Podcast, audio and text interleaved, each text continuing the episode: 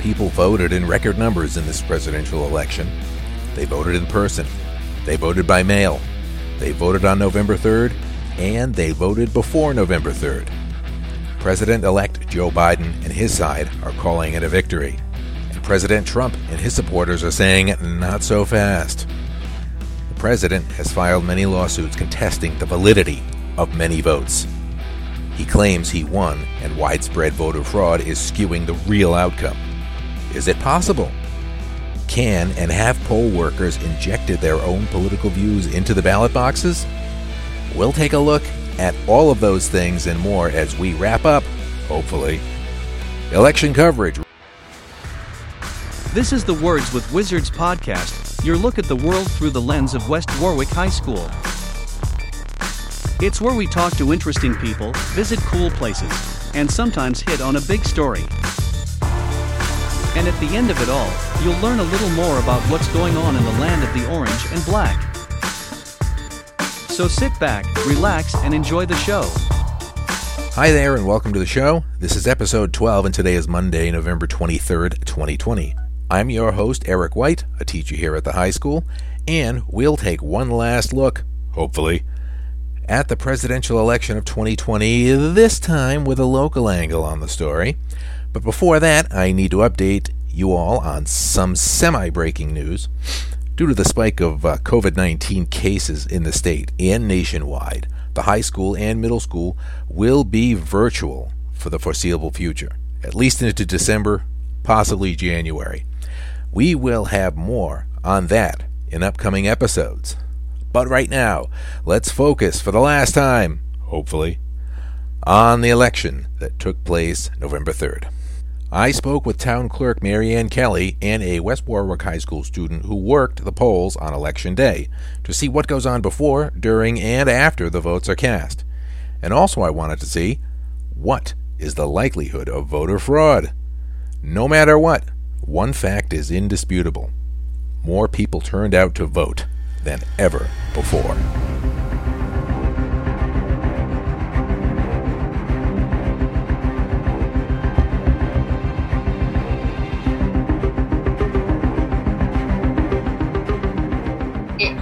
Probably was the biggest turnout ever. And I say that without, I mean, it was just amazing, the turnout. And we weren't really prepared for it.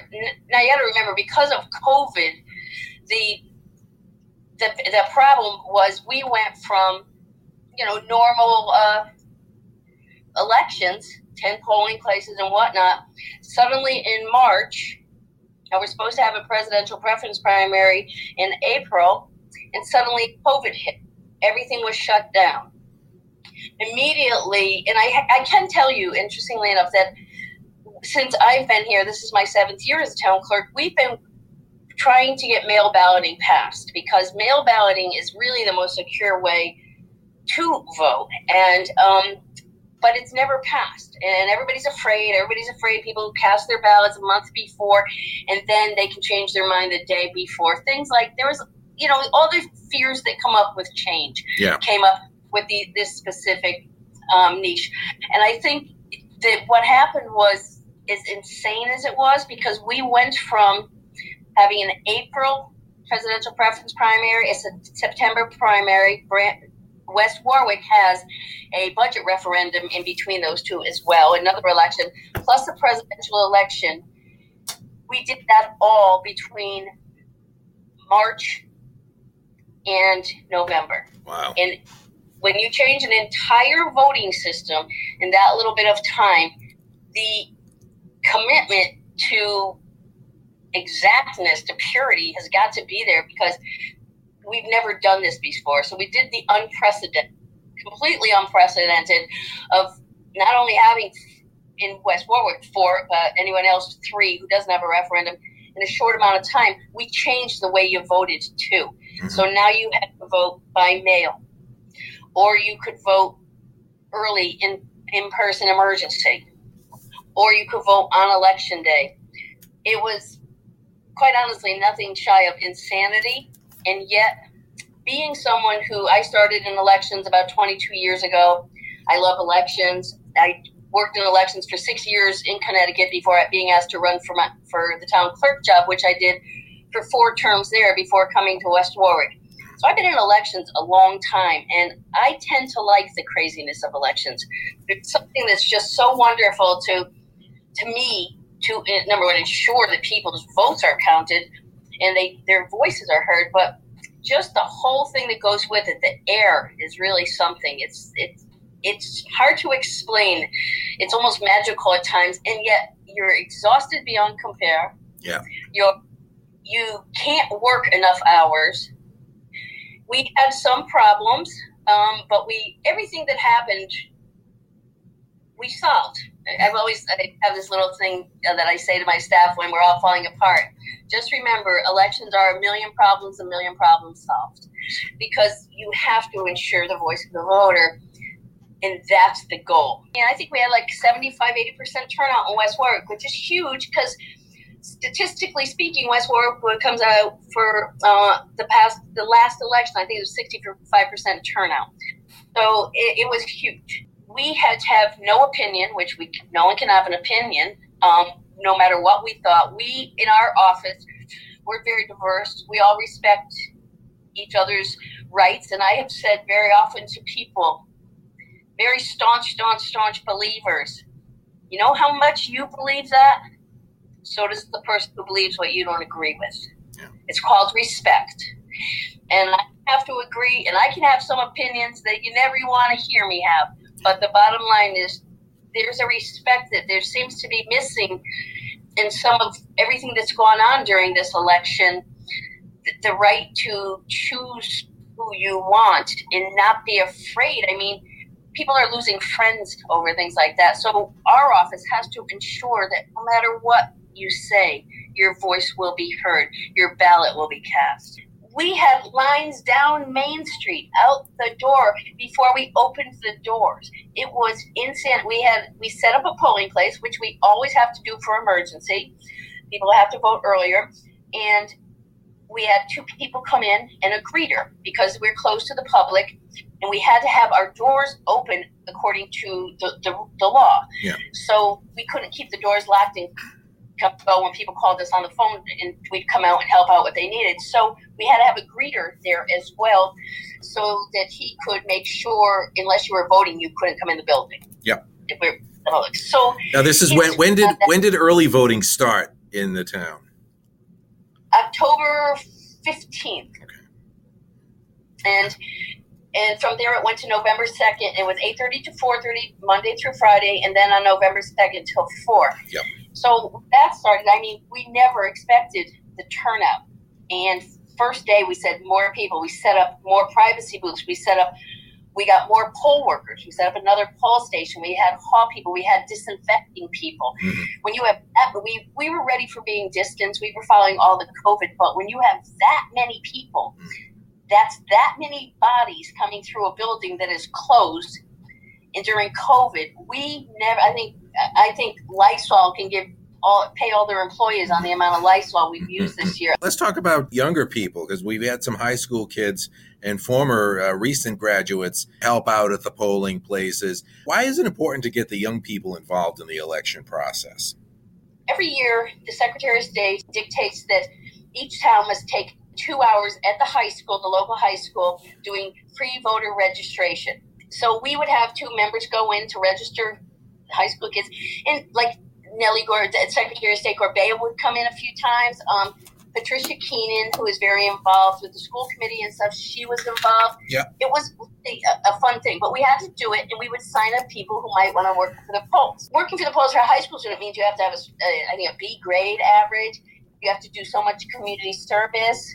It's it's not just anybody can do it, and they screen them, and then we get the names. Well, more and more kids wanted to be part of it. And Madison and Olivia Fitz were two people who were very interested, two students, high school students, very interested in getting more people involved. Yep. They're very interested in the process. Fitz, who will graduate this year, and her sister Madison Fitz, a graduate of West Warwick High School who now goes to Brown, worked the polls on election night. I started working them when I was like 16 and I wanted to help out the community and um, just like see familiar faces and to build a resume. So this isn't the first time you've done it. You did them a couple of years ago. Yeah, I started when I was 16 and I have worked every election since. Uh, they were helping us recruit people. Young people worked at the polls. It was amazing. When I tell you it was amazing how many signed on and showed up. You always have a small percentage who just never show up that day. Is it a volunteer, or they do you get paid for working at the polls? You do get paid. Okay. Yes, you do. You they, they get they have to do a training. It was virtual. It's usually in person. Now they're going to be virtual. That pays twenty five dollars for anybody. Every single person who works, even if you're the door person, goes in training because if somebody doesn't show up, the door person can end up in a higher role. So every single person um, gets trained, and then on election day we have each polling place has a moderator who oversees the whole production. Uh, I think they get two hundred twenty-five dollars for the day. The pay is not good. And then the clerk, who basically oversees the internal workings of it, gets two fifteen, and all the workers, whether you're a supervisor checking people in, or a line person greeting, or whatever you are, that's one hundred and seventy-five. So for a kid to make two hundred dollars, it's it's not it's a little bit of money. They have to bring their own food, but it's a great experience to understand the process. And according to Kelly, switching to computers from the old balloting system has worked out well. At the end of the night, you just hit a button, it tallies. If you have a problem, it can be fixed. Nothing's ever lost. I mean, it's so much better. Yeah. But at the same time, a lot of people get nervous about it. And Fitz agrees the system works. With these new poll pads, they literally just scan the their license, the barcode on the back, and then it just like um if you voted already, it would just tell you, or if you're at the wrong location, it tells you. So it's really hard to cheat or like to do two ballot. With COVID, did you lose workers because they chose not to be in the polling place because of age or just fear of getting sick? Yes. Oh, yes. Absolutely. Uh, many of, especially the older workers, people. I lost many, many people in the last four elections to COVID. They just and here's another thing that happened. Always, as you get closer to the election, especially the week before, every day people drop out. And then you play this little game. I'm really good at it. You've been doing it for 22 years, you better be good at it, right?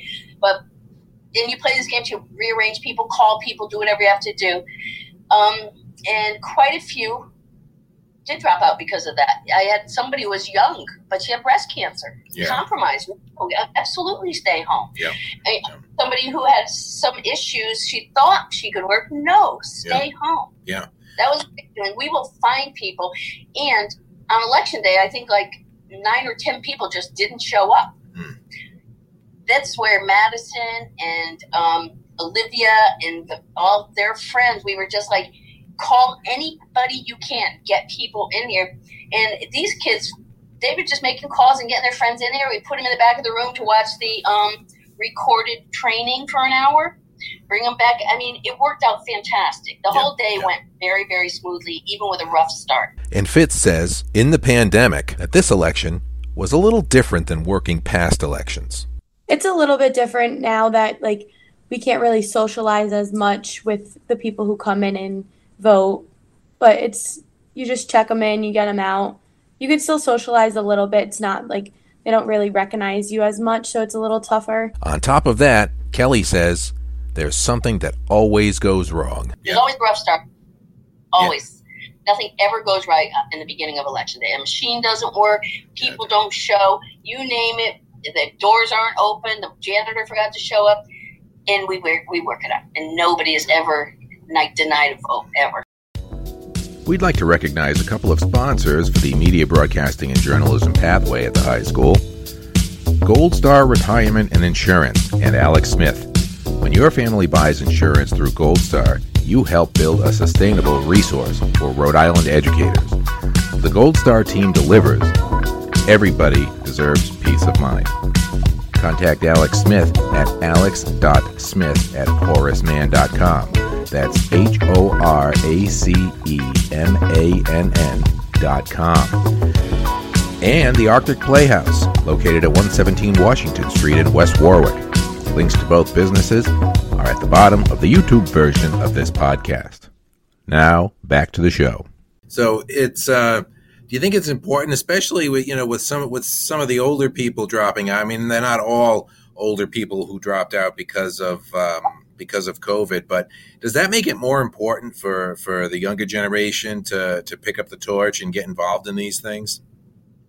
I think so. I think that once you understand the value of what you're doing, you know, when you're asking a young person or anybody to work 16 hours a day for low pay, by the way, bring all your own food and bring plenty of water because we don't know if the water fountain's working over there or whatever it is.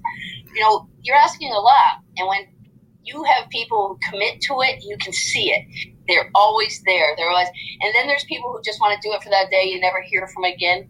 And typical of any job, people who stay for two weeks, people who stay for 20 years.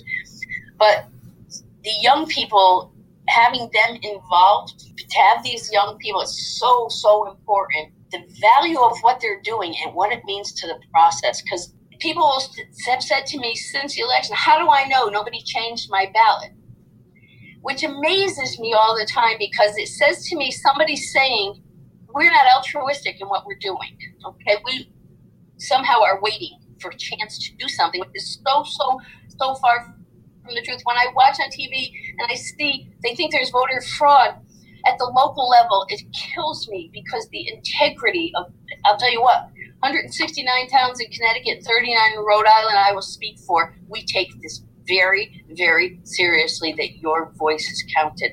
And we will bend over backwards to ensure that.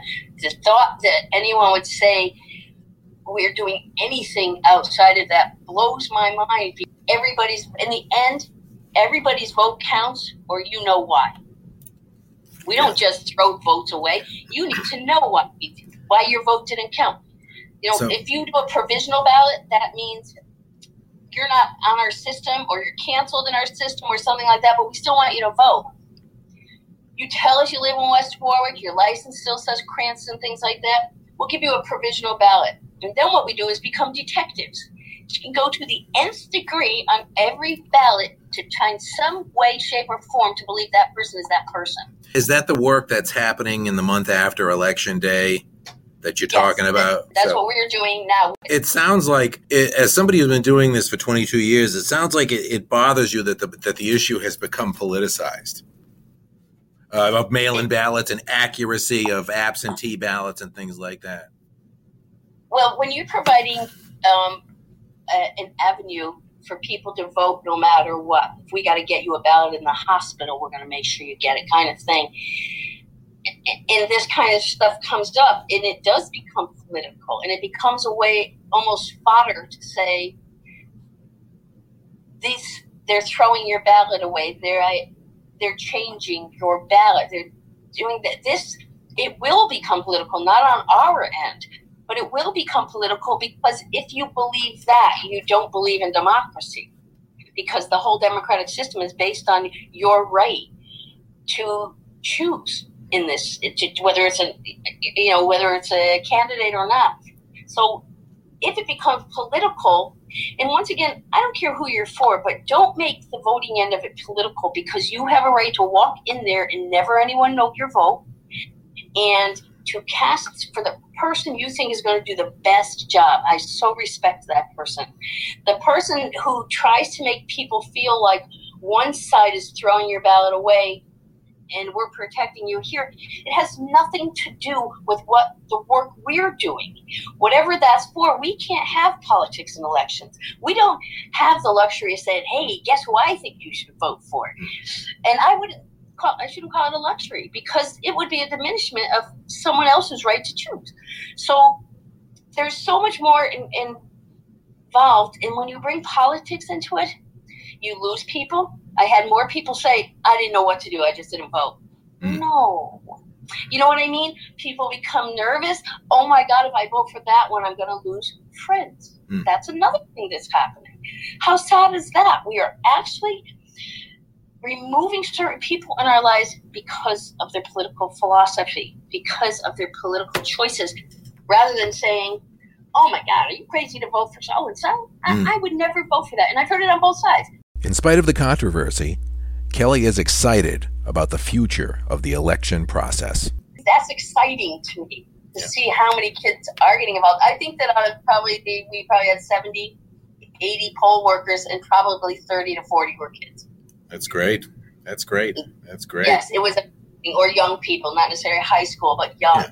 Um, we had such a great crew of for those ten polling stations that we need people involved. We need to have rallies that speak to the senses, not to the anger. Everything that so far has come up that was fraud has been debunked at this point. point, and I would hope that we will continue to debunk in not one case of fraud. I'm sure there's. If you, I tell you what, if you want to commit fraud, you're going to find a way Yeah. Yeah. here's what happens once the words words are on page one or on facebook or whatever the retraction is on page six Yes. Yeah. so when Yep. we correct it then people don't really realize it they believe it and if somebody says to you oh my god there's so much voter fraud let me tell you an incident because they heard something that somebody heard that somebody heard that disenfranchises so many voters who would have voted Thanks for tuning in. The music for the podcast, including the opening and closing theme and the music in between segments, comes from WeVideo. I also use Twisted Wave to produce the show, which is a product of the Media Broadcasting and Journalism Pathway at West Warwick High School. If you're a student listening to this and are interested in learning more about radio, TV, and journalism, then you can contact your guidance counselor. Also, more information is below on the YouTube version of this show. And you can also listen to the podcast on Spotify. The Pathway and shows like this are not possible without your support. Part of being a sponsor is that you and your business can get exposure on this and other Pathway broadcasts. Funding goes toward the purchase of new equipment, student scholarships, and professional development. You can find more information on the sponsorships, which are tax deductible, at the bottom of the YouTube version of this podcast. And on that note, I'd like to thank Gold Star Retirement and Insurance and the Arctic Playhouse for their continued support. That's it for us this week. Stay safe and stay informed.